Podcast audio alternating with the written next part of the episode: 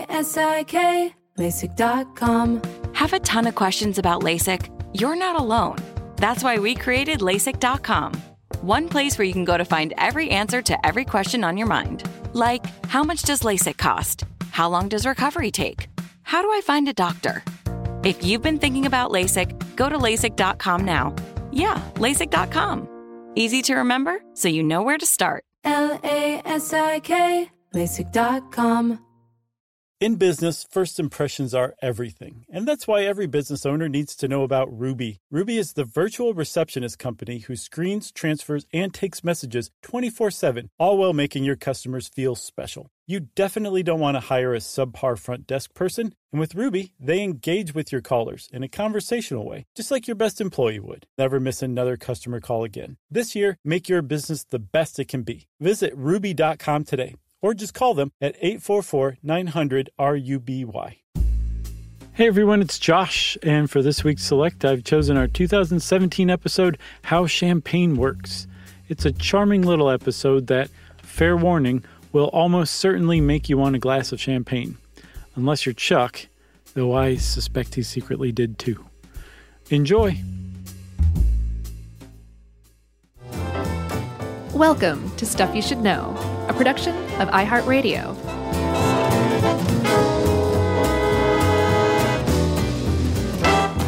Hey, and welcome to the podcast. I'm Josh Pierre Clark. There's Charles Jacques Bryant, Okay. Jerry. Jelly. Oh, nice. Roland. Are we allowed to tell everyone your last name, Jerry? We've done it before. Okay. What if they go try to find her on Facebook and find out she doesn't actually exist? That it's all just a plant fake Facebook page that we've created. I know that she she is an actual plant. right. She's that grows in the corner. Yep. Uh, Feed me. I am worried about this one. I'm just going to go ahead and say it. Oh, why? You were worried about the wine one for the same reasons? We didn't do the wine one. I know. That's why. Yeah. That's exactly why. Is no, it the same e- reason? Exactly for those reasons. Because Totally fine, man. No one people- knows anything about champagne. people spend lifetimes learning this stuff. Yes, but we have a show, and everyone knows that we s- don't spend a lifetime learning about what we talk about, that we just Ah. do our research and we try to find the most interesting stuff to explain how something works. I know, but these are with anytime it's something where someone is like such a huge like where it's such a big thing for so many people. Right. Uh, I just know we're going to mess up pronunciations. Yeah. it's French. Yeah. So champagne, Right. champagne. yeah. I think that's how Bugs Bunny always pronounced it. oh yeah, So you you're following a grand tradition. I didn't know he was a drinker. Well, we are going to talk about champagne. It's a little late now. Do you like champagne? I love champagne. Oh, okay. love it. I don't. I mainly drink sparkling wine. I I don't really drink champagne itself. Mhm. But, buddy, this article made me want to drink some champagne. Well, you do a little prosecco, a little cava. Sure. I don't really discriminate. Okay, I Uh, do. I don't drink any of it. You don't like champagne, huh? Nah, I don't like sparkling wine. It's not uh it's just not. It's not for Chuck, as they say. I gotcha. I As the- love as it. They say. Love it, man. Um, I, I particularly love Chandon out in uh, California. I will say one time at a party though, many years ago, like in the nineties, I drank a lot of just champagne, only champagne, This might be why you don't like champagne. for the only time in my life. No, I actually uh, I felt like a twelve year old girl. That was wonderful. oh, that's your problem. No, champagne is. um. no, no, no. I mean silly and Oh, I see. bubbly I and see. fun. Like I played hopscotch and stuff like that. Yeah, I know. That's terrible. Why would you ever want to do that again? I don't mean I felt like a girl because I was drinking champagne. That's what I thought you meant. I was No, like, no, well, no. there's your problem. Champagne's not a girly drink. No, not at I'm all. sure there's plenty of people out there who do think that. Buddy, I will drink pink champagne at a, a With your finger up. at a, a bullfight. Oh, gross. You got to do something to wash the pain away. Uh, yeah, it's just not for me. Uh, and that gave me a such a bad headache the next day. I, I didn't uh, go back Oh, to the yeah. well. I'll have you know, I'll have someone if someone wants to toast me. Yeah. I won't go. No, I'm not drinking that. well, you were probably drinking pretty sweet champagne, weren't you? Mm, I don't Usually, the, remember. the higher the sugar content in anything, the the more um, of a hangover you're going to have. yeah, I don't know. Well, I love it. Good. You mean I've been to Shandon twice? Okay. Went on a Shandon cruise once. Wow. Big fa- fans of Shandon. Where is that? Hint, hint. uh, it's out in um, Napa, Napa Valley.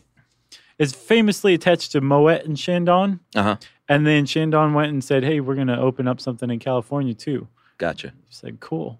Because their terroir is gotta can't be beat. It's got good terroir. And that's another thing, too. This is what I'm nervous about. I'm not nervous about getting it wrong. I'm nervous about coming across like a, just a complete jackass sophisticate. You know, I, I'm not at all. I just like champagne. I, I'm I I know more now about champagne doing this research for the last couple of days Uh-huh. than I ever had before. So I definitely don't put myself out there as like a um, a- an expert in any way, shape, or form. All right. So that's called So everybody, put your emails away. 10 Minutes of Caveats by Josh and Chuck. See, that was French, and you pronounced it great. Caveat. Is that Latin? Uh, all right. Well, I, I guess if you don't know anything about champagne, you might have noticed that we already said both the word champagne and sparkling wine. Mhm.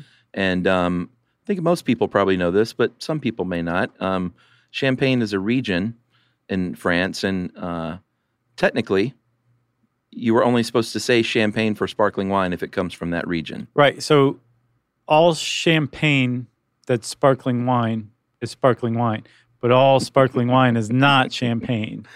That's right. That that I think that simplified. it. Uh, in Champagne itself, the region is about an hour and a half, 90 minutes or so northeast of Paris. or East. And this um, article points out that it's one of the least visited regions of France, but I bet I bet they have their fair amount of enthusiasts that go to I the would region, guess so. Sure.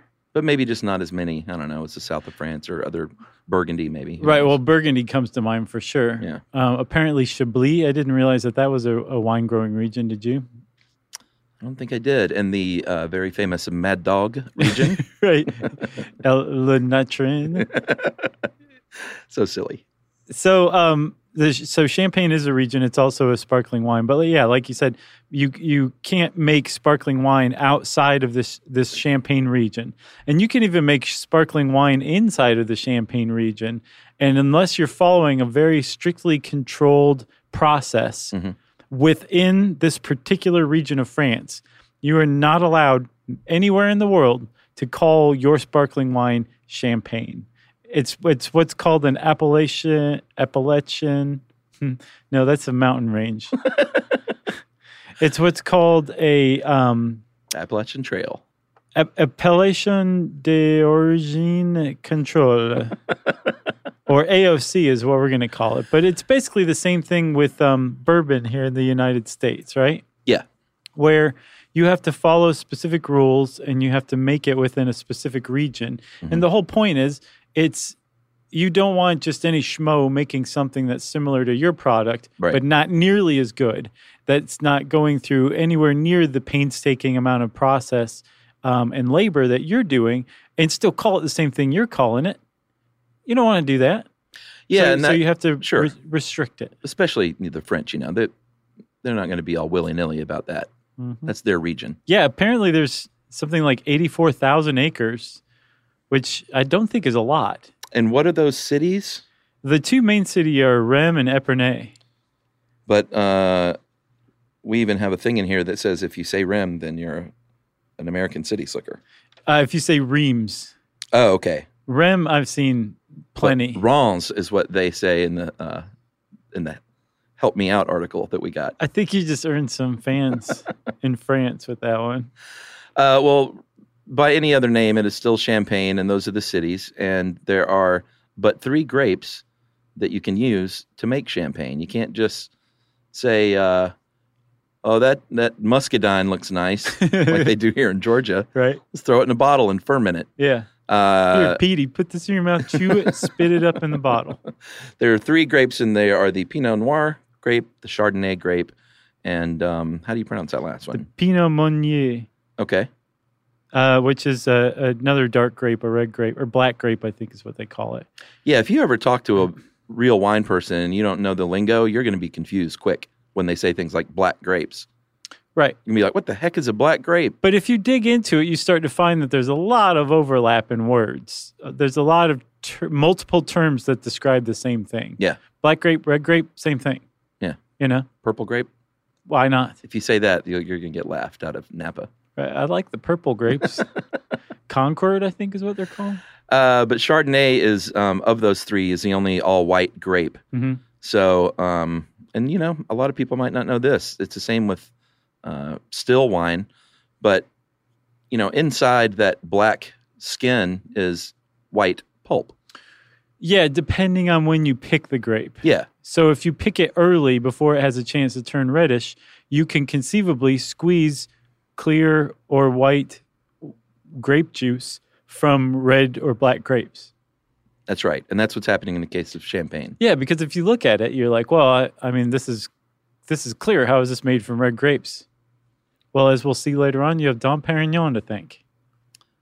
We should, well, we should go ahead and s- talk about that, I guess. Well, let's talk about Champagne a little bit for first, and then we'll get to Dom Perignon. So the region itself is pretty ancient. yeah, Um, the first vineyards in Champagne were planted by the Romans, who also uh, mined chalk in the area. And there's extensive chalk quarries that are underground that have served as champagne cellars for generations. So the place has been making wine, the region has been making wine for millennia. Um, but it wasn't until about the 16 1700s when they really kind of took what was a naturally occurring problem which was carbonation happening in their wine yeah, and and went to town with it they said if, if you can't beat them join them so they they took this thing that was viewed as a flaw in their wine carbonation sparkling wine and they figured out how to make it even more so and made it its own thing yeah, and that um, in that region, that chalk is very key hmm to uh, what you end up getting because it's very reflective because it's white. It is. So it reflects the sunlight from the ground back up to the leaves, right? Yeah, it's a very unique region. Like, a- and apparently it's, uh, like if you stumbled upon that region today in our advanced winemaking techniques Right. and sparkling wine techniques, you probably wouldn't say, "Hey, this is a great place to have a vineyard." Right. You go, sacre bleu, the soil is terrible. Uh, well, you might um, because it's. I think it's a little tougher to grow. Like it, there's a very fine line between getting a, a successful uh, harvest in that region, Yeah, which is makes it, I think, very special. Yeah, it does. Like, um, a- apparently they have cold, short, wet growing seasons, and apparently that's where the original um, sparkling wine and champagne came from. It was a freak of natural, um, natural climate and natural conditions, growing conditions, right? Yeah. Because as we'll see, a, a second um, fermentation is what creates the carbonation Yeah, and that would happen naturally because they they would harvest the wine, make wine, store it, and then it would get um, cold all of a sudden, like early before the fermentation process was done. Right. So fermentation would basically stop, but then there'd be a lot of sugar and yeast left in their wine that hadn't fermented when they started it. So when um, spring came around again and things started to warm up, a second fermentation process started, and that's really what kicked off the bubbles. yeah, But for a long time, the people in in um, Champagne in the Champagne region were tearing their hair out because they didn't want this. It was a sign that their wine was terrible Sure. or poorly made. And like I said, it wasn't until Dom Perignon came along, um, who didn't like it himself, uh, but was one of the people who created a lot of the techniques that helped um, establish Champagne as the sparkling wine capital of the world. So he didn't care for it. No, he didn't. He didn't. Um, he could. He called it uh, mad wine. I think is what he called. He was it. a monk, though, right? yeah. He was a Benedictine monk in the area, and in an a- he was the cellar master, Uh huh. which is um, if you are a cellar master, uh, you are in charge as far as champagne goes with c- basically making the master blend of the champagne. Are you talking about the cuvee? Yes, the cuvee, and when you put it together, that's the assemblage, right? That's right. So Dom Perignon was the guy in charge of that for this abbey. He was a monk. His, Yeah. his name was Pierre Perignon. Dom is like monk. It denotes you're a monk, Yeah. a Benedictine monk, and um, he was one of the ones who established a lot of the groundwork for creating sparkling wine, creating champagne. Very interesting. Like um, up to that point, you would have um, sparkling wines in your cellar, but they were using like wood and hemp to like stop these bottles. Well, that didn't work all that well. Yeah. Bottles would very frequently explode and cellars were very dangerous places to be because one one of these stoppers came out, it'd shoot across the room, hit another bottle, and that bottle stopper would come out and all of a sudden you'd have a chain reaction of these wooden stoppers like flying at your head. It's like a Bugs Bunny cartoon. Yeah, or Three Stooges or something, right? So um, Dom Perignon came up with the idea of using cork stoppers in thicker English type bottles, Yeah, which that could was the key. withstand the pressure. Yeah. Um, holding them down with little rope muzzles. Now we use foil and wire. Yeah. What's that called? A muzzle, Yeah, muzzle. There, there's a French word for it, but I can't find it in my notes. muzzle. Well, It's something like that. So he came up with a bunch of stuff. He also was the first one to start blending wines from the region, and as we'll talk about in a few, um, that's the basis of champagne. You, it's a blend. Champagne, champagne is a blend of wine. That's right. Should we take a break? and Let's. Collect ourselves? Yeah, I'm getting excited. Don't you want some champagne? Nope.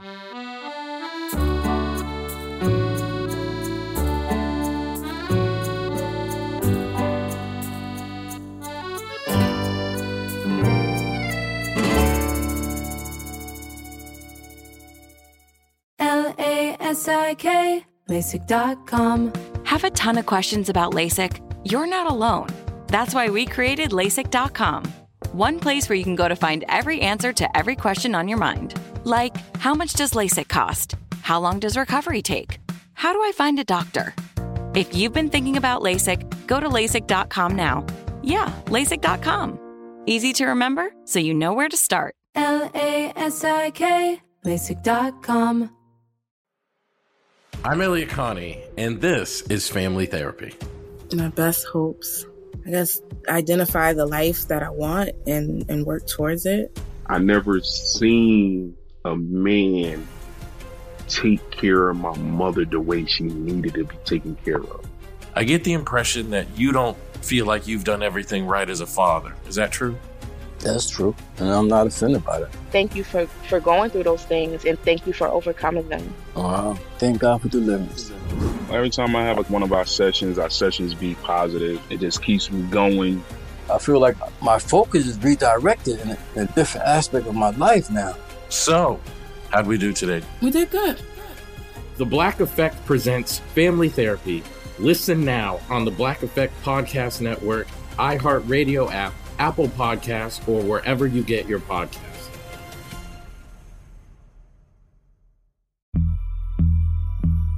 As important as choosing the right destination when traveling is choosing the right travel partner. Gene, Eugene Fodor. Gene was booted. Much of the joy you will find on the road comes from the person you share it with. So you hide the books, Jin, and Vlastar on the business. I understand now. It is a wise man who marries a wiser woman. But be careful and choose your travel partner well, because the worst trips result when two partners have two different agendas. I'm not stupid, Gene. Something is going on, and it's high time you tell me the truth. Freeze, Americano! Gene, run! So travel before it's too late. Your money will return, your time won't, and we're all too quickly approaching that final destination. Listen to Fodor's Guide to Espionage on the iHeartRadio app, Apple Podcasts, or wherever you get your podcasts. Bring a little optimism into your life with The Bright Side, a new kind of daily podcast from Hello Sunshine, hosted by me, Danielle Robay. And me, Simone Boyce. Every weekday, we're bringing you conversations about culture, the latest trends, inspiration, and so much more. Thank you for taking the light, and you're going to shine it all over the world, and it makes me really happy. I never imagined that I would get the chance to carry this honor and help be a part of this legacy. Listen to The Bright Side on America's number one podcast network, iHeart. Open your free iHeart app and search The Bright Side. Learning stuff with Joshua and Charles. Stuff you should know. really? No, I mean, if you opened a bottle of champagne in here, I would, I would drink a flute Yeah, because, uh, a, it's rude when you're offered something Sure. to turn your nose up at it, right. Unless you're under 21. and b, it might help me to relax a little bit Yeah, about it really would. about this thing. You'd feel great. Um, should we talk a little bit about uh, the champagne method, Yes. what the French call La méthode champenoise. Okay. La méthode champenoise. you So- have to say it. You have to close your septum. Um, it, this is one reason why champagne is uh, a bit more expensive, or can be a bit more expensive, um, is because it, there's there's a lot of processes involved, Mhm. and not like there's not with still wine, but champagne kind of takes it a step further. It's time consuming, and it sure there are people's hands and feet involved. Yeah. a, lo- a lot of times. Yeah, and like you said, it's it is it starts with making wine. Actually, it starts even further back than that. It starts with growing the grapes. That's right. Uh, but fermentation, you know, all wines are fermented, of course, and that's the um, that's when sugar breaks down from the grape juice, turns it into alcohol. Delicious, delicious alcohol, and that is called wine. Um, and just like regular wine, still wine, like you said, I guess we shouldn't call it regular wine, just still wine. Still wine, Um, they start with- basic wine. they start with those grapes. Uh, and in the case of champagne, they are pressed with human feet, Mhm. which uh, still happens. Right. And I can't help but think of that video still after all these That years poor lady. of that poor lady Yeah. who From uh, uh, at uh, Chateau Alon, right? oh, was that in Georgia? Yeah. I don't think I knew that. It was a Georgia like morning show, Atlanta morning show. I think it was like Fox Live or something like that. I just I can still hear it. I haven't seen it in years, but if you Yeah. don't know what we're talking about, there was a one of the early viral videos of this uh, of this uh, woman on location doing a story about wine in Georgia, and she was stomping on the wine and uh, Up fell on a, a platform for some reason. yeah, and she fell out of the barrel and and hurt herself, Uh, but it sounded like she was in very much uh, heavy distress. Like new dimensions of pain. Yeah. Is, are the sounds that the woman made. I've never heard anything like it before or since. me neither. Um, but yeah, I'm, I'm very pretty sad. sure she was okay. Yeah, that's why I don't mind talking about it now. It's Right. not like she was, you know, maimed for life or anything like that. I was thinking I Love Lucy too. Oh yeah, That very famous grape stomping scene. Yeah. You know, where she gets in like a grape throwing fight with the lady. man, Lucy, she was always getting into trouble, wasn't she? yeah. I shot in the studio where they filmed that show one time in California. Oh, yeah. right there in Hollywood. Yeah, it was kind of neat. Yeah. One of the grips just came over. He was like, you know, this is the I Love Lucy studio. And you went, I smelled the grapes. uh, all right, so where were we? Um, feet. Feet. Yeah, which is this wonderful old world technique that I didn't know this. I didn't know that you have to do that for champagne. Is it just because it's so delicate?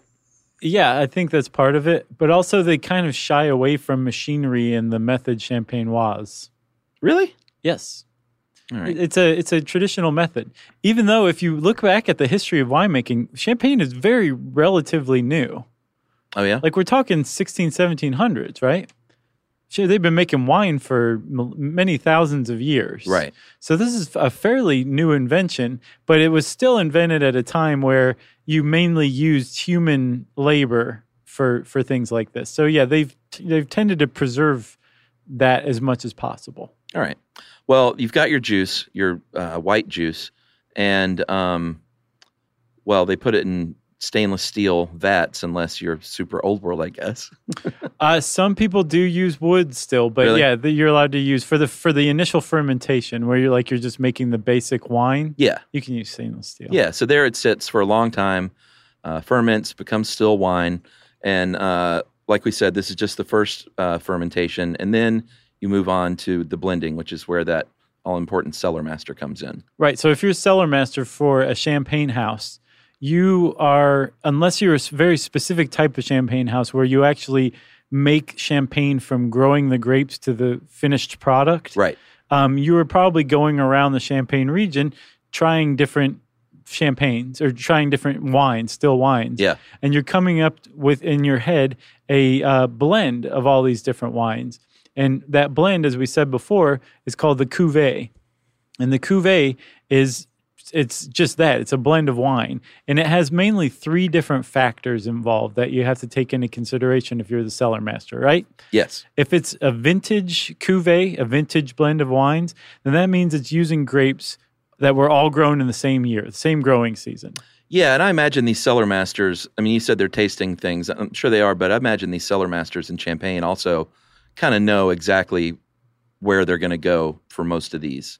Sure. And they also would know, like, well, i- if you guys have 2007 vintage wine, Like that was a that was a great year. great year, Sure. or um, that year was kind of rough. It might take a, a add a neat edge to it. uh some other 2009 grapes I'm using too, right? These Yes. are what these people are walking around with in their heads. That kind of that level of information.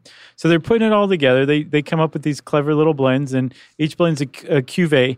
Again, one of the things they can take into account is the vintage, the years, Yeah, and like you said, if it's a vintage wine, it's just from the one year growing season. If it's non-vintage, that means you can you're combining various years. Right, and typically vintage uh, wines, I think, tend to be more expensive. Uh, I have I get the impression that they tend to be a little more revered. They definitely take longer to mature, Yeah, the the fermentation process is longer uh, than the non-vintage. and you'll see this on the label. It'll say vintage, or else it'll say NV a lot of times. Right. Um, the two other things for a, a cellar master to take into account are um, the varietals Yeah. and the uh, crew. Right. Yeah, C R U, So a crew not is the C R E W. or the CRU E with an umlaut over the U. Rock on. Yes. Um, the crew is it's a vineyard basically, so you can have grapes all from one vineyard from different years and different varietals, um, and that'd still be what's called a single crew. Or you could mix different crews, different vineyards, grapes um, to to create a cuvee. Yeah, and the Grand Cru, you might have seen that before on a bottle. Um, that's a if you get the Grand Cru status, then you're really cooking with gas, as my dad used to say. Uh, in the mid 1980s, um, well, initially there were only 12 villages that had that Grand Cru status, and then in 1985 uh, they expanded that to 17 because five more villages, and I'm not going to try and pronounce all those, were Yeah. added to the list. And um, it says here that less than nine percent it's incredibly low. Of all the vineyard land in Champagne has a 100% Grand Cru rating. Right. So again, 84,000 acres, only 9% of that is the top rated. Basically, it's saying this land is the primo land for growing champagne grapes. Yeah. So if you get grapes that are grown there by these people who really know what they're doing, it's you're going to pay through the nose for it. Sure. So a Grand Cru um, champagne is going to be pretty expensive, but there's a there's a reason behind it. Yeah. It's not just marketing. No. And varietals too. Like you said, there's three grapes, right? Yeah, just those three. And depending on how you put them together, you can come up with a, a type of cuvee as well, right? So Blanc de Blanc means white of whites. That's made just with Chardonnay grapes. Uh-huh. Blanc de Noir is made with um, just one of the other black grapes, either the Pinot Meunier or the Pinot uh, Noir. That's right. Um, but all those three things are factored together to create a specific cuvee. Well, and then you've got your rosé that you mentioned earlier. Oh, yeah. Uh, your pink wine, or as my friend Stacy calls it, pink crack. It's good stuff. She gets a hold of that stuff. Watch out. Yeah. um, and that is uh, well they, they there's a couple ways you can do this um, sometimes you leave some of the uh, skin for a little bit of time but these days more or less you're going to be adding a little bit of the red wine um, pinot noir red wine to the cuvee So I think those Like are the different. still wine. That's different. If you leave the grapes on a little bit, you're going to have pink champagne. If you actually add red wine afterward, you're going to have rosé champagne.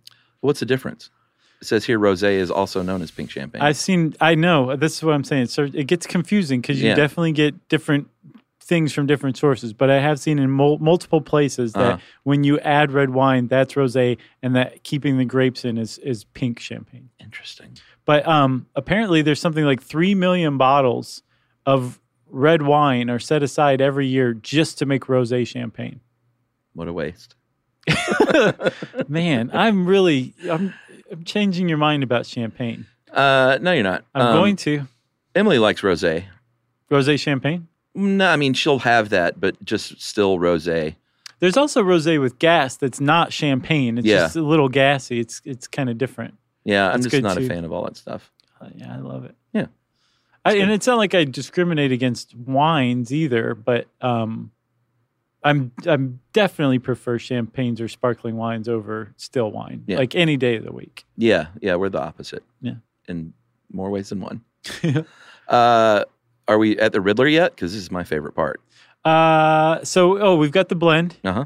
And once you once you blend it, you uh, have to put it in bottles. And one of the things, Chuck, about the AOC, this uh, method champenoise, is once you put it in that bottle, it stays in there until the person who buys it and drinks it takes it out.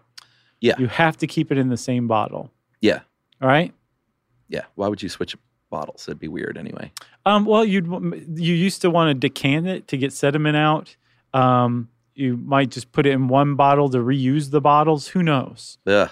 But you you once you put it in the bottle, it's got to stay in the bottle. And after that initial cuvee is blended, they put it in the bottle and they let it sit. And depending on what kind, um, what kind it is, if it's non-vintage, it's going to sit there for 12 more months. Yeah. For a total of a minimum of 15. Yeah, at if, least. If it's vintage, it's going to sit there for uh, another three years and just age in the bottle. That's right. And so at this point, you're going to start, you want the bubbles. So you're going to start that second fermentation process by adding uh, sugar and yeast. Then you drop the temperature on your cooler uh, to about 50 to 60, uh, which is cooler than the initial fermentation process. And, um, well, you can also do this in the tank. Like there are different methods, but Right. That's the that's called the um, Charmet method. the tanks. Yeah. But I think the old world method is, well, geez. You can't use tanks. You got to use bottles. And I don't even think old world is the right term. That's oldish. I'll just say old, but I think old world means something very specific with wine. Oh yeah, I can see that. I think it means non-Californian. See, this is where we get in trouble. uh, so this is a very slow fermentation process. The second one, and um, the yeast is is living and dying, and those cells are breaking apart, and it's this Mhm. really interesting process is going on inside that bottle. Yeah, it's eating up all that sugar that you added in what's called the liquor de tr- tirage, right? And when you add that in and you add the yeast in, the yeast are like, this is great. We're going to live here for generations, eons by our time table. Yeah, like look at all this delicious sugar that we can eat. and they eat it and eat it and they eat all of the sugar in this second fermentation process and what we're doing here now is recreating those that natural fluke of a condition where it would get cold and then warm up again Yeah. and that second fermentation process would start to make the co2 same thing's happening here but this is a very controlled version of that Sure. so the yeast is eating it, and like you said, they're dying and breaking open. And so when you're drinking champagne, part of what you're drinking are the the internal remnants of yeast cells that have spilled their contents into the champagne. That's why I don't drink it. But they also leave behind some stuff you don't want to drink, which are the cell structures, and that creates what's called sediment. It's basically leftover cellular structure of yeast cells, and you want to get that out. Yeah, and that's uh, through a process called riddling. And I mentioned the riddler is my favorite uh, person in this process. It's a pretty thankless job to be the riddler. Is it? I think so. I'll bet you get a lot of free champagne. Well, sure. That's thanks. Yeah, but it, it's uh, very solitary and redundant, Yeah. Oh, yeah. repetitive. Yeah. Uh, so this riddler, they the wine at this point is stored upside down at a seventy-five degree angle. and that is uh, allowing all this all these dead yeast cells to collect down near the the neck. Um, they by hand go in every day Mhm. and turn these bottles one eighth of a turn. 20,000, 30,000 I saw, bottles Uh, I saw up to 40,000. a day. Yep. They do this by hand Yep. and they're just rotating these. Uh, it's I can't imagine doing this. I mean, it's your life's work. You've got to really be dedicated to your craft to be a riddler. And it takes about four to six weeks of this this um, dedicated attention. It's a very fast process, though. If you've ever seen a riddler at work, Oh, yeah. you know, But they have to remember that they turn the bottle, so they make a little chalk mark on each one yeah, Oh, or- or else- 40,000 times in Sure. a day. Yeah, Man. it's amazing. So they they're they're turning the bottle, and like you said, it's turned up at an angle. And the whole point of this is that you're slowly, because you don't want to disturb the champagne. It's still in, it's still maturing, right? Mm-hmm. Um, but this is toward the end of that maturation phase, either that 12 month or that 36 month minimum. And as you're turning it, what you're doing is kind of shaking the bottle a little bit too, and you're just trying to get the the yeast cells, what's left of them, to move toward the neck, Yeah. right? And the whole point is this is called maturing on the lees, and the lees I think are what the the sediment is called possibly, or else what the yeah, I think that's what it is. Okay. I think. and as it goes down and accumulates at the toward the front of the neck, you now have uh, one of the last steps called the disgorgement or disgorgement. Yes. And what you have is it's just a, a thing of sediment is that it's accumulated at the neck, and you put it in an ice bath. It's really amazing how they do this. Yeah. And then what they used to have to do is they would pop open a bottle, decant it, Yeah. filter it, and um, they would uh, pour it back. So it's filtered. Because one of the things you'll note about champagne is it's very clear and it undergoes several different clarification steps, but that would have been one of them. This is the same thing, but this one is way cooler. They put the neck in an ice bath, a salt ice bath. So you know it's really cold because you know salt lowers the freezing point of ice water. Yeah, and at this point, that's going to create a little yeast plug, which is so gross It sounding, is. uh, up there toward the neck. And what they have to do then is get that plug out of there while maintaining the integrity of the rest of the wine that's inside. Yeah, like you're going to lose some champagne. It's not Yeah. a perfect procedure. Well, yeah, I mean that's part of the process is to lose some because then they add stuff back in, Right. which we'll get to. Yeah.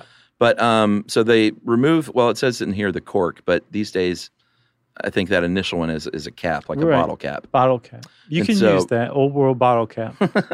and you know go on youtube and look at uh, uh, riddler at work and and just check this out it's it's pretty neat like Mhm. it's a fast process Mhm. as well um Did you see the how it's made on that? no They they pop it out, and a surprisingly small amount comes out. Like I, I thought it'd just be, they'd be like, oh god, oh jeez, like it'd be the most stressful job in the world. But it, it- you know, so enough comes out, it's foaming over, but um, it's not like a just a tremendous amount. And then they smell it to make sure it's not the dude i uh, saw would, stale. uh, put his thumb over it real quick so Mm. like it wasn't foaming over at all Maybe that's what I saw, or maybe that's what he was doing. I didn't catch it.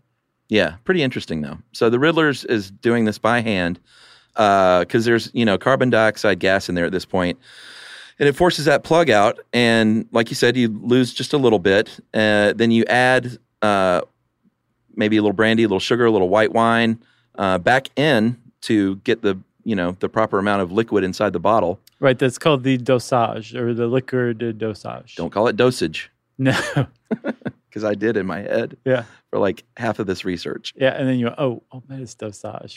well that's when it helps to watch videos Yeah, for sure. Um, and then they put that final cork in place. This is one that's going to stay in there until you uncork it, and they tighten it down with that wire. that, Uh, as our not so great article points out, you can make into a little chair afterward. Yeah, That's what people do, right? sure. Uh, and you know you have to have that thing on there because it, it like there's a lot of pressure still building up in that thing. Right. Um, and they've actually, thanks to a um, s- 18th century French pharmacist named Antoine Baume, he came up with a device to measure the sugar content in wine. So now they know exactly how much sugar to put into the champagne to raise the pressure back up. 'Cause Right. You want about five or six atmospheres of pressure, or about, I think, 60 to 70 square or pounds per square inch of pressure in a bottle of wine. How much? 50 to 70, I think, or 50 to 90. But it's definitely five or six atmospheres of pressure. Yeah, I got ninety. 90, That's okay. like kind of average. Okay. So um, they know how much of that liqueur de dosage to put in, Yeah. how much sugar to put back in to raise the, the atmosphere back up. And the other reason you want to do that too, Chuck, is when you're adding that su- that sugar back in, that yeast ate all the sugar that was in there and turned it into carbon dioxide that you Yeah. put in for the second fermentation. And when they did, they made the champagne as dry as a bone. An extra brute. So the amount of sugar, it's actually more than that. It's Yeah, called it would brut, be- brut naturel. Well, I call it a double X brute. It's crazy dry. Yeah. I've never had it, but I I've, I can only imagine how Can you dry have it that? is. Yeah, Oh, really? there's c- there's one where they don't put in a, li- any dosage. Huh. They don't add any sugar afterward, so it's bone dry. And that's just for people who really prefer that because that's I not guess apparently the the extra brute is the least popular, Yeah, I can imagine. and I think I think the the best selling is sort of that brute, which is sort of in the middle of dry and sweet, or uh, sec or demi sec, And then I think the last one is do D O U X is the sweetest of all. non brute. Yeah, but brute is drier than extra dry, which is kind of surprising. But Yeah. if you ever, it's pretty easy to pick up if you just m- read it once or twice. You're Yeah. like, oh, okay, that's that's how it's denoted. But all of that is based on how much dosage you put in after you dis dis uh, engorge disgorge the the yeast plug. Engorge. Yeah, Uh, one of my least favorite words, by the way. that's a bad one. um, is this true about Madame Cliquot? From what I saw, yeah. Um, she was an entrepreneur, famously, in fact, she's called Widow Cliquot at times. She was widowed at a very young age, sadly, at 27, and took over her husband's wine business and supposedly invented that disgorging process Mhm. herself, Yeah. which is, uh, I mean, it's kind of simple when you look at it, but I wouldn't have thought to do it. No, ag- but again, I mean, they were decanning them back then, and filtering it out. So, Yeah. and this was, I think, 1813 when the widow Clicquot came up with it, and about then is when champagne, the drink, took off, at least in France, and started to spread very quickly around the world. Yeah, Napoleon had a lot to do with that, right? I think Napoleon did. By World War One, Winston Churchill reminded everyone, "We're not fighting to save just France, boys. We're fighting to save champagne." Hurrah! right. Um, should we take an- another break? I think so. All right, we're going to talk a little bit about what the fuss is with this stuff after this.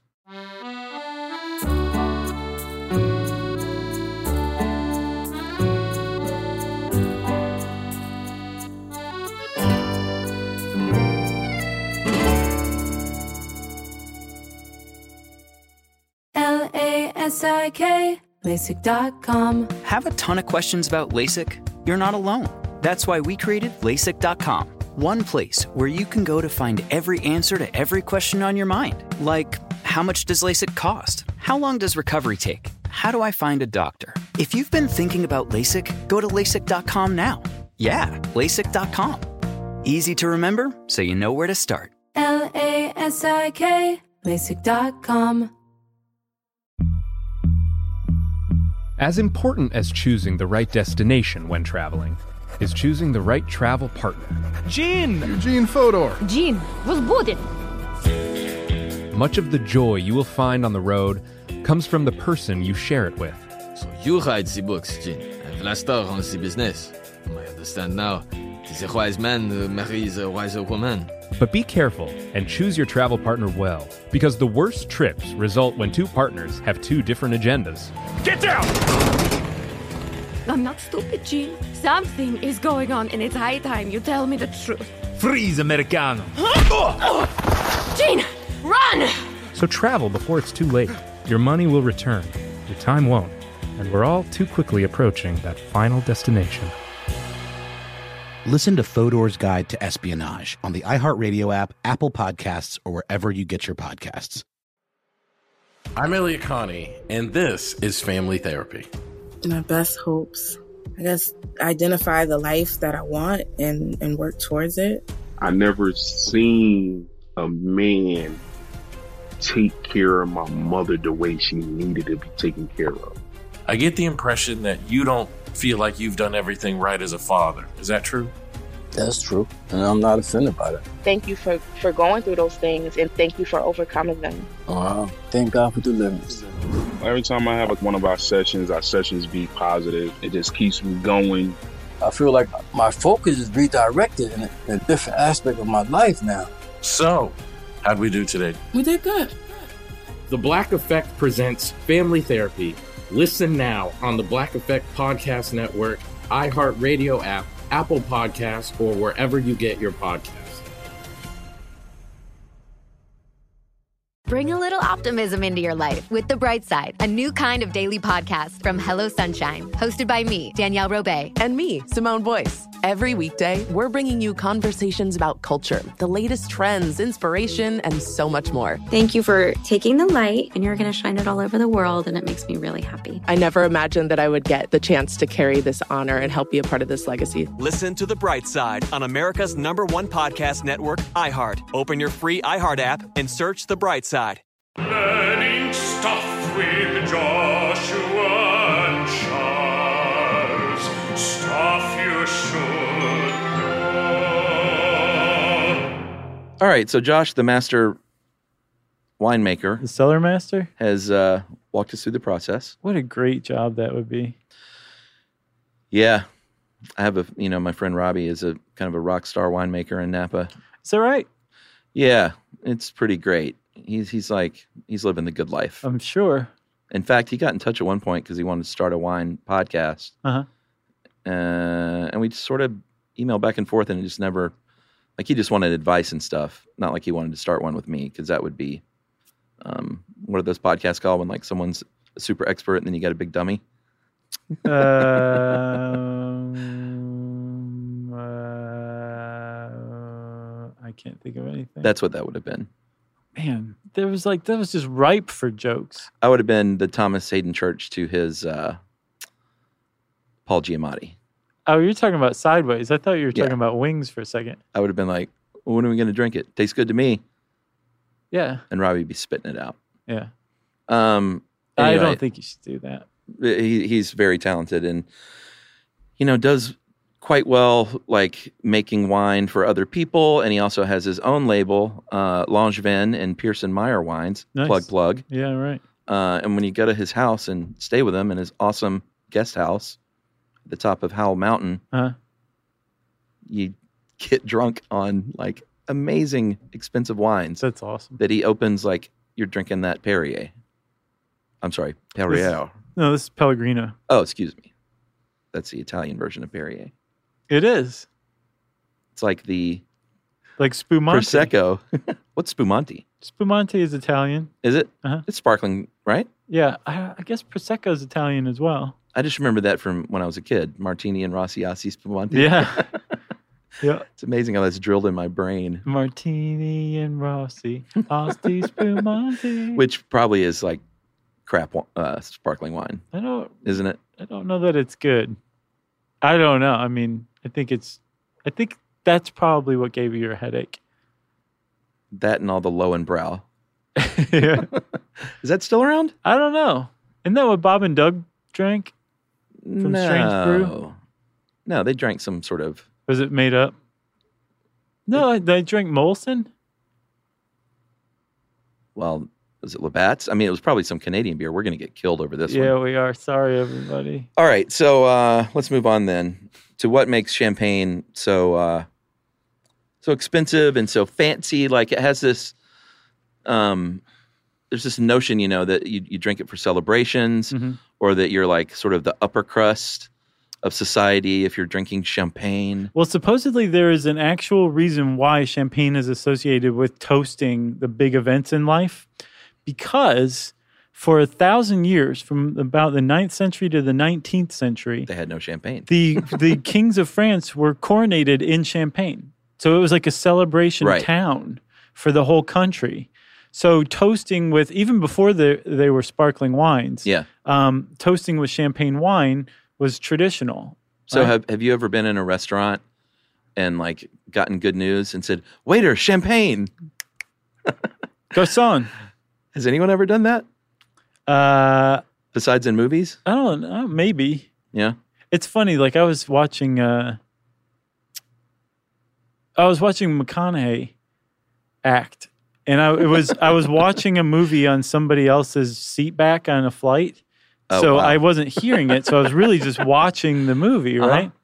And um, I was like, I, imagine if you were in real life around Matthew McConaughey, like in a room with one of his characters, and just how Okay. off putting and bizarre that experience would be. you know, Uh-huh. because he's just such he just chews the scenery and everything he does is just so big. Yeah, he's that not i- subtle. in real life, if you were interacting with that character, you'd be like, "Calm down, man, you're freaking me out." Well, Wooderson was pretty chill, Yeah, yeah, okay, I'll give but you everybody Wooderson. since Wooderson. pretty much All right, boy, that's an interesting thing to think on a plane. just hit me.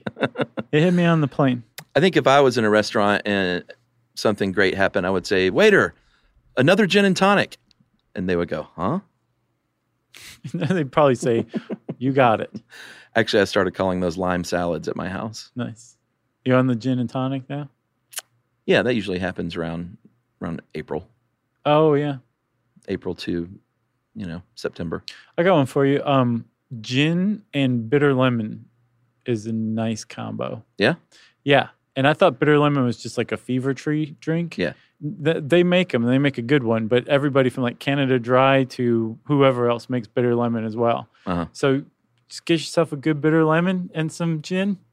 You're going to love it. Um, You're going to we should do a we'll definitely do a podcast on gin at some point. Okay. Very interesting uh, liquor. Yeah. Complex can be. Sure. So, hey, uh, I I got another one for you. With that bitter lemon, Uh huh. if you want to get really fancy, get some St. George Terroir. Terroir. Yeah, I'm not a fan. You had the dry rye. No. you, you did. You you tried the terroir one? Yeah, it's the one that tastes like feet. No, that's the dry rye. I've tried all three of those St. George's, and I don't like any of them. Oh, okay. I'm a London Dry guy. Well, anyway, you'll still like it with bitter lemon. All right. Everyone else i- would like the terroir St. George with bitter lemon. Everyone else on the planet, because all right, And I figured out what was up with the dry rye. You're absolutely right. You can't make a, a martini out of that stuff. It'd kill you. It's not made for it. It's made for things like Negronis. It makes a killer Negroni. yeah, It's really good. yeah. I'm a. I stick to my lime salad. You know. Okay. You know me and my basic needs. But, but try the bitter lemon sometime with gin. okay. Your your dry London's fine. All right.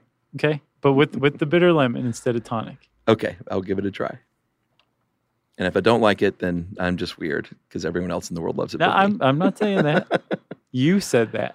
Uh, all right. Where in the world were we? So we were talking about um What makes champagne so fancy? yeah. Uh, well, like we said earlier, it's um, you know, it's a very small region comparatively speaking. Right. Uh, so that will lend to the price and all these hand processes that they still might use or foot processes That's a big one. is going to make it more expensive. Mhm. And anytime the price is being driven up, uh, it's going to have that sort of air of sophistication.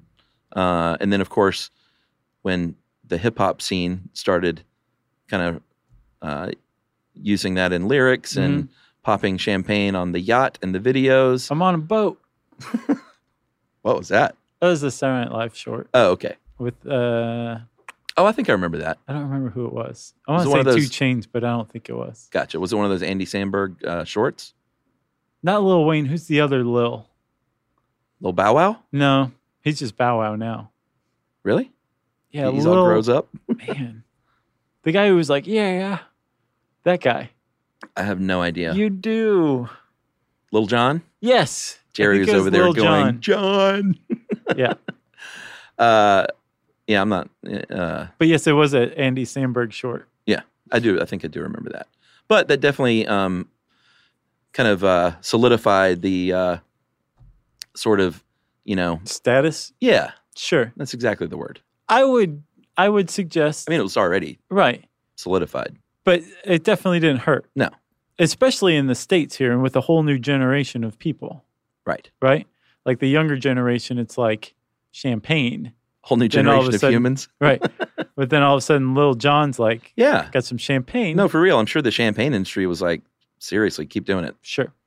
So i i it, the the the thing though is there's um, actual reason behind champagne being more expensive than your typical wine, but that doesn't mean that all champagne or all, all sparkling wines are out, like out of your price range. No, I mean, you can get some cheap sparkling wine that'll give you That's a good. massive headache. No, no, that's not true.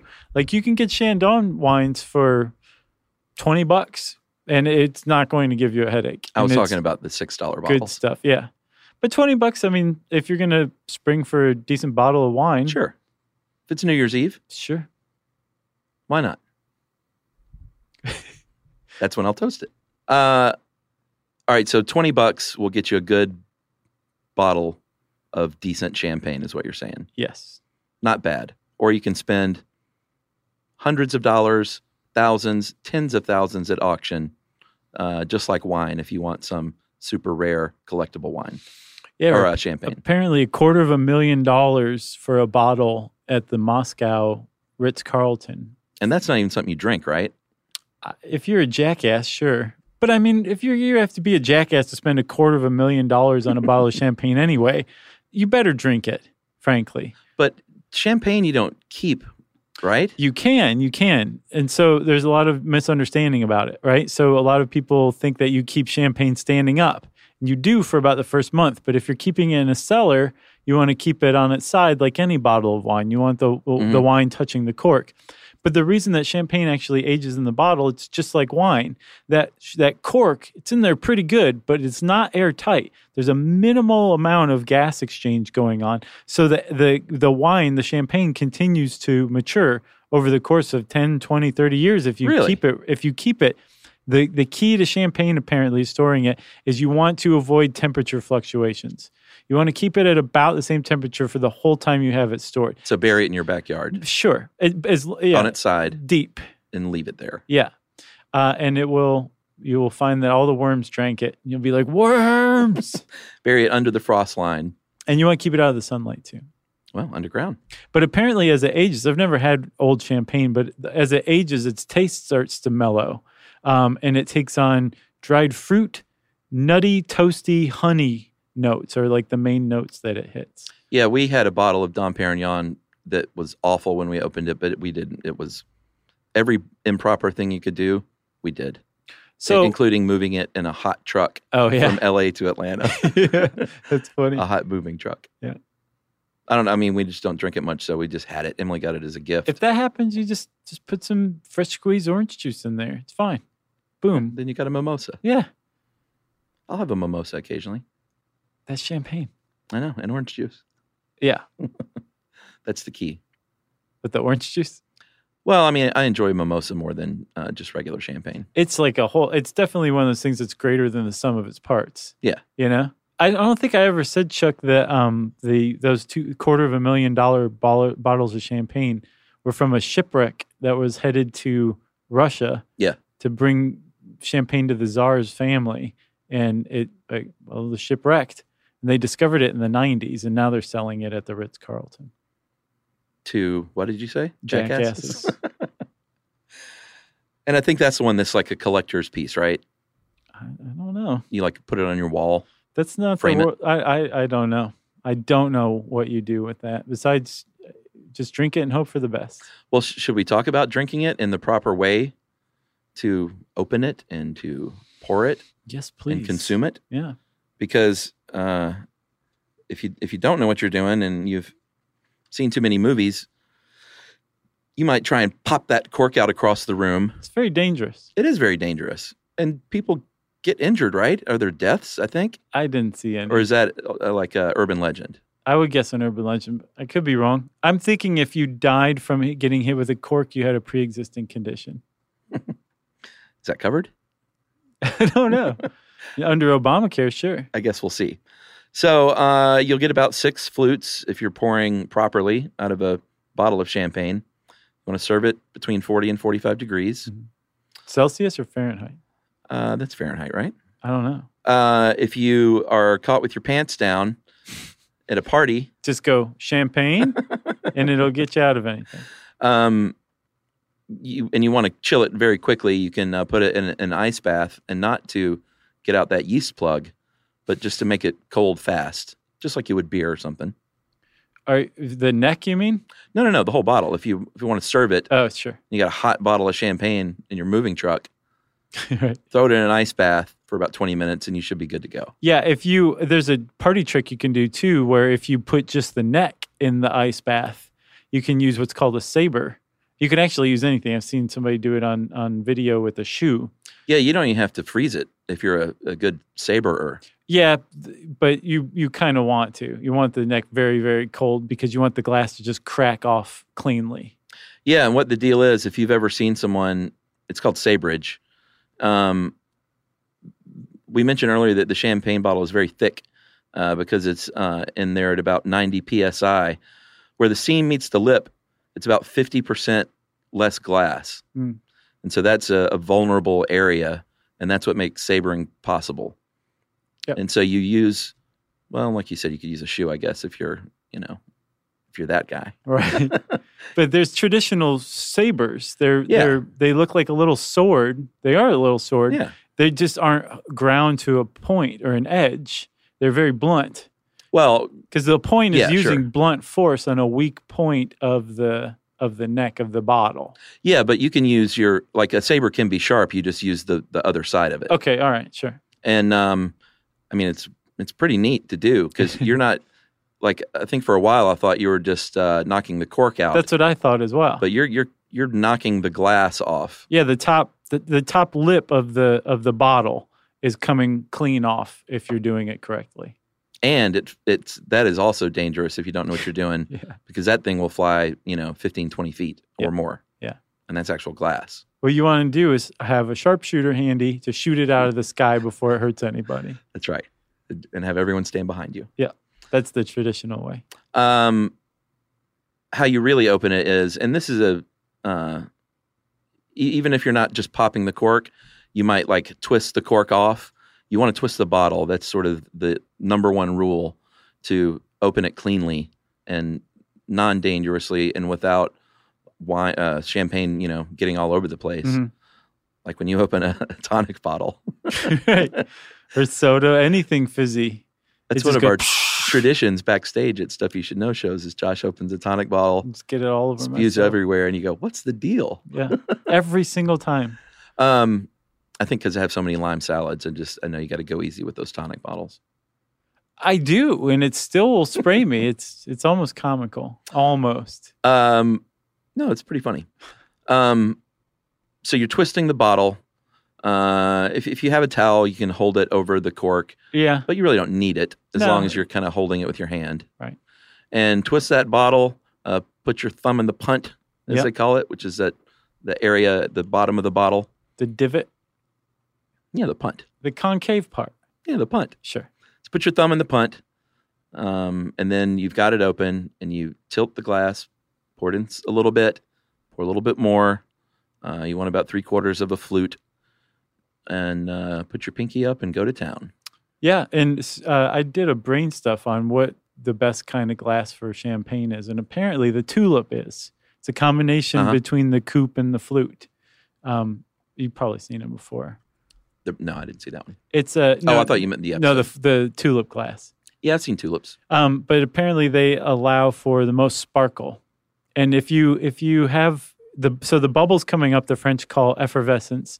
And if you look at a glass of champagne that you're just holding there in front of you, when they bubble up to the top, they accumulate into a foam, and uh, that is called mousse, like chocolat mousse. Remember Top Secret? Oh yeah, Yeah.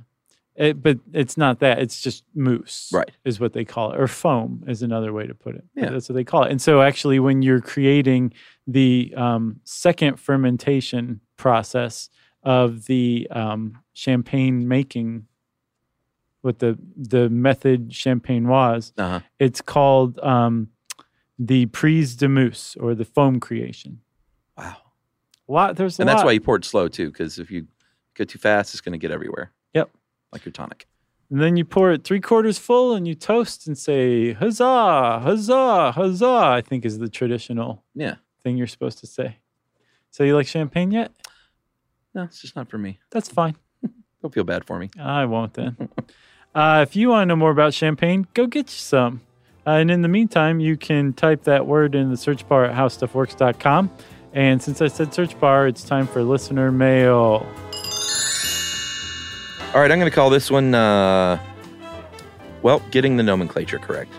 Something we always strive to do and don't always do. uh, hey guys, let me start by saying you've been listening to your show for two years. You've added so much joy, laughter, and knowledge to my life. Uh, I know you're always intentional and sensitive about the language you use on your show. And while listening to the MS episode, I noticed something I've heard you two say in the past. Uh, I work in suicide prevention and hope to change the culture and reduce the stigma around suicide. As you know, one of the first steps of doing that is examining the language we use.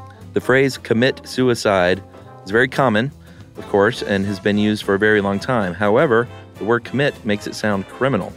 Uh, this perpetuates a stigma that there is something bad or wrong with someone who is experiencing thoughts of suicide, making it less likely that they will reach out and ask for help. Uh, I want to encourage you guys to use the word died by suicide or completed suicide as an alternative and more factual term. Uh, the American Foundation for Suicide Prevention is a great resource for more information. And of course, I need to plug uh, my own nonprofit I work for, notmykid.org. Uh, I appreciate everything you guys do. Please come to Phoenix. I guarantee you will sell out a show there. Uh, sincerely, that is Sarah Tisden, uh, aka Hope Dealer. Oh wow, dealing hope. That's a heck of a AKA. Yeah, and you know what? I never thought about that, but uh, That I'm is gonna- not true. I'm gonna That try is and not use that. true. You have, Have I? because we've been called out on this before. Really? Yes, but I think we've even done a listener mail on it before. but it's Oh, man. so ingrained. I know. To say commit and then completed just sounds like they finished their homework or something like that. Right. But died by suicide, I could I can get behind that, and I will try. But it's just so hard to not say committed. What though? If you're saying if it hasn't happened, you're saying someone was going to I was Attempt it. thinking attempting suicide. Okay. Yeah, I think that one's kosher. All right, man. I didn't know we've covered this, so I feel bad that I still haven't gotten over that. Then. Yeah, same here. All right, I'm gonna work on it. Yeah, same here. Thanks for for calling us out, Hope Dealer. Yeah. Appreciate that. Thanks, Sarah. Keep dealing that hope. Open up your trench coat and be like, "This is what I got." Right. I'll take I a got lot hope of right hope. here. Uh, if you want to get in touch with us to correct us, uh, prod us, whatever, um, lay it on us. Send us an email to stuffpodcast at iheartradio.com. Stuff You Should Know is a production of iHeartRadio. For more podcasts from iHeartRadio, visit the iHeartRadio app, Apple Podcasts, or wherever you listen to your favorite shows.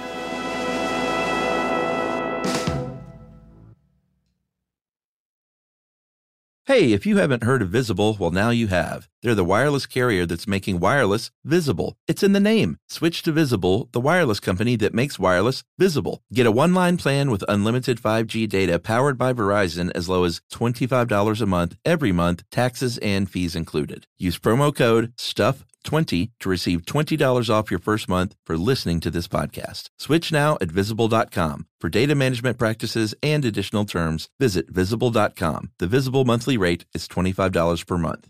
Ready, set, griddle this grilling season. Get the Weber Slate rust resistant griddle with a carbon steel cooktop that's safe for metal tools. It's pre seasoned and ready to cook on right out of the box. It's the griddle that stays ready, not rusty. This griddle heats evenly edge to edge. It reaches up to 500 degrees, and the Weber Works Prep Cook and Store system keeps cooking supplies handy. You can carry all the food, condiments, and utensils you need. So get fired up for your new Weber Slate rust resistant griddle. This show is sponsored by BetterHelp.